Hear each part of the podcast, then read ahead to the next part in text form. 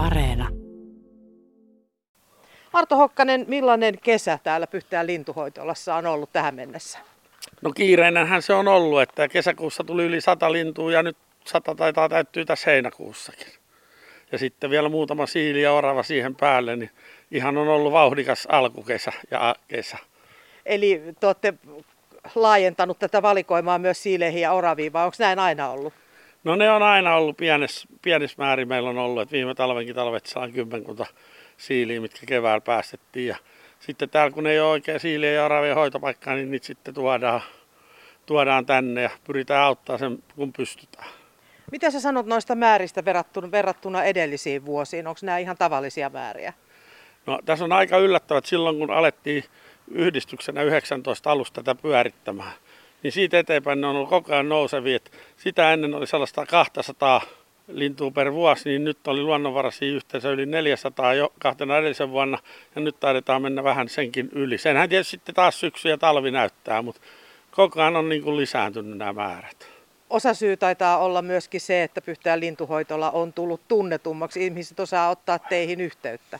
Se saattaa hyvinkin olla, koska tässä on ollut velkaisen myllerryksessä, niin onhan siinä ollut paljon tiedotusvälineissä ja muissa muissa tämän asian tiimoilta, niin sitä on käsitelty. Ja sitten myöskin tuonne on tullut paljon noita eläinsuojeluyhdistyksiä, jotka ottaa nykyään lintuja vastaan. Ja sitten kun heillä on sellaisia vesilintutiloja, niin niitä lähetet, on lähetetty sitten ympäri täältä eteläistä Suomea ja vähän pidemmältäkin niitä vesilintuja, etenkin joutsenia meille hoitoon.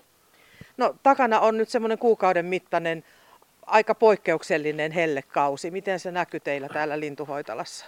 No ei se oikeastaan muuten ole näkynyt, mutta just näiden tervapääskyjen osalta, että ne alkoi minusta aika aikaisin tippua ja pieni kokoisena niitä putoili pesistä tuonne kaduille, että puhelimet alkoi soimaan ja sitä kautta on kyllä kiirettä piisannut. Onko tervapääsky nyt nimenomaan semmoinen laji, joka ehkä eniten kärsii näistä helteistä? No varmaankin on, on koska se pesi tuolla kerrostalojen kattojen vinteillä ja yleensä rakennusten tuollaisen peltikattojen alla ja sitten kun se pahde alkaa olla kova, niin niin siellä saattaa helposti sinne 5-60 nousta se lämpö ja linnut alkaa tietenkin liikehtiä ja sitten niitä putoilee. Onko peli sitten tavallaan menetetty sen linnunpoikasen osalta, joka sieltä pesästä putoaa, vaikka emo olisi siinä jossain lähettyvillä? Kyllä se näin on, ei, maahan ei syö ruoki, että ne ruokkii vaan sinne pesään, että jos ei ihminen löydä ja saa toimitettua sitten sitä hoitolaan tai muuhun, kuka pystyy auttamaan, niin kyllä se silloin se peli pikkuhiljaa menetetty. Ja, ja on vielä se, että ne elää aika pitkään ravinnottakin, koska ne pystyy huonolla säällä poikaset vaipuu jopa horrokseen ja emot vaihtaa maisemaa, niin silloin ne myöskin tuolla maassa ryömissä niin saattaa moni vuorokausi olla, että onhan se aika karu kuolema nälkään ja janoon. No ihmiset soittavat sitten, ottavat yhteyttä, soittavat tänne onko ainut tapa aina tuoda se lintuhoitolaan vai voiko, voiko tämmöiselle tervapääskypoikaselle itse tehdä jotain? No joo, pääsääntöistä ne haluaa ihmiset tietysti tuoda, koska se vaatii aamusta iltaan sitä hoitoa. Mutta että on ihmisiä, joille on annettu ohjeet, jos on esimerkiksi pidempään tai pysty tuomaan ja haluaa hoitaa, niin kyllä me annetaan ohjeet ja on niitä ihmiset onnistuneesti hoitanut. Aina kuulee tarinoita, että meillä oli yksi kesä tervapääsky ja se lähti hienosti ja näin poispäin. Mutta onhan se vaativa hoidokki, että jos ei saa olla itse kerjäämään oikein ruokaa, niin sitä joutuu pakko syöttää siinä on tietysti omat tekniikkansa. Miten vaikeaa se on ja mitä niille ylipäätään sitten syötetään? No me syötetään, pohjana on ihan naudan parasta mahdollista paisti jauhelihaa, missä on mahdollisimman vähän rasvaa. Ja sitten siihen lisätään sellaista hyönteispateita ja sellaista voimaruokaa, sanotaan munaruokaa, mitä on noille häkkilinnulle ja kalkit ja vitamiinit ja sitten tehdään sellainen massa ja sellaisia palloja syötetään sitten nelisen kertaa päivässä aina muutama pallo kerralla. Eli se todella sitouttaa, jos aikoo itse näitä tervapääskyn poikasia, niin ruokkia. Joo, kyllä se sitouttaa. Ne antaa sentään vähän sitä liikkumavaraa, että jos nyt on päivällä meno, niin jää useampi tunti väli pystyy menemään, mutta niin kuin tuossa eteisessä sihitti noin tiaisen poikasta, niin ne tarvii sen puolen tunnin, tunnin välein sitä ruokaa. Että tota, mutta että sitoo kuitenkin, jos tuollaisen tervapääsyn ottaa, niin se on hoidettava päivittäin aamusta. No, sulla on tuolla myöskin yksi mustakurkku-uikku. Mikä sen poikasen tarina on?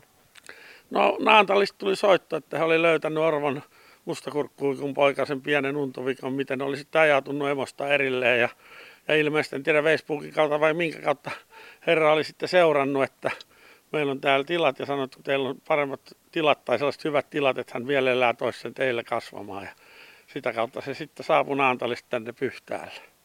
Palataan niihin tervapääskuihin vielä sen verran, että ne on nyt tuolla ja niitä, niitä ruokitaan.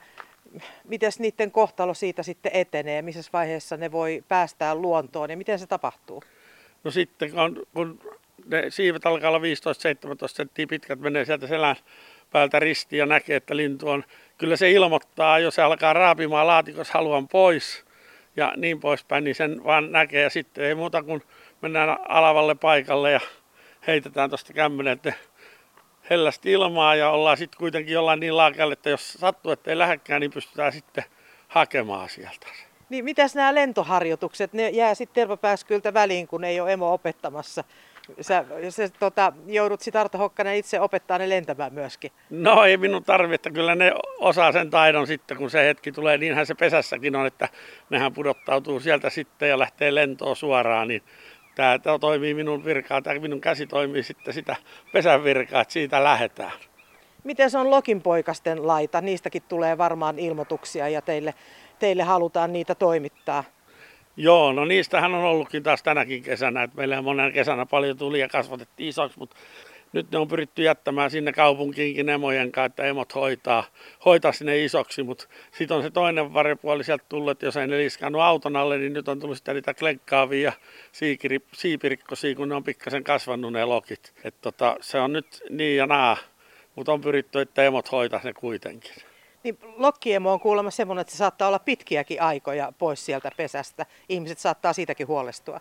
Joo, eihän lokkiemo siellä oikeastaan ole sen jälkeen, kun ne kuoriutuu, niin vähän kasvaa, niin sehän käy hakemassa ruokaa, ruokaa ja etsimään niille ruokaa ja tuo sitten. Ja, ja usein kuitenkin toinen lokkiemo ainakin vartio jossain korkeammalla paikalla tarkkailee tilannetta. Jos ihminen lähestyy, niin kyllä se ilmoittaa siitä. Ja silloin kun ne on pieni, niin se helposti tulee kyllä tuohon melkein metrin päähän suhahtaa yli. Että mutta en ole kertaakaan, kun niitä olen käynyt joskus hakemaan, niitä lokinpoikasi, niin ei ne kertaakaan ole kuitenkaan päälle tullut. Että kyllä ne on mennyt aina, sitä metri kuuluu aina vuv, kun ne menee yli.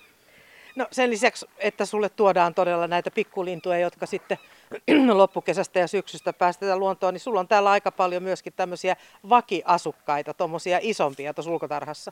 No siinä ulkotarhassa on 20 sellaista, jota ei voida vapauttaa syystä tai toisesta. Ja ne on siinä sitten, että ihmiset pääsee tutustumaan näihin lintuihin. Vähän niin kuin ennen maailmassa oli Heinolassa, Heinolan lintutarhoille, että jos ei voitu vapauttaa, niin, niin ne sai jäädä. Ja näillehän on hommattu nyt sitten erikseen luvatkin Lounais-Suomen ely että ne saa täällä olla niin kauan kuin ne elää. Mm. Me ollaan puhuttu tervapääskyistä ja Lokin poikasista. Nyt eletään heinäkuun jo loppupuolta. Luuletko, että, että näitä linnunpoikasia nyt tässä vaiheessa enää tulee vai mikä se seuraava sesonki sitten sulla on? No kyllä nyt, nyt kun kesä on ollut näin pitkä, niin yllättäen tuli vasta tiaisen poikainen eilen, mikä oli vielä melkein, oli vaan vähän, vähän untuvaa päällä, että saattaa olla toinen, saattaa olla kolmas pesintä menossa. Ehkä ei enää niin paljon tule, mutta tulee kuitenkin. Ja sitten sanotaan, että elokuussa alkaa tulee nuoria lintuja, mitkä just harjoittelee elämää, niitä törmäilee autoihin, ikkunoihin, rakennuksiin tai loukkaa muuten jo sähkö, että sitten on taas se aika, että niitä tulee, mutta se on, se on ehkä pikkasen vähäisempi määrä, mitä on ollut nyt tähän asti. Että kyllä se kesä-heinäkuu ehdottomasti on se kiireisin aika.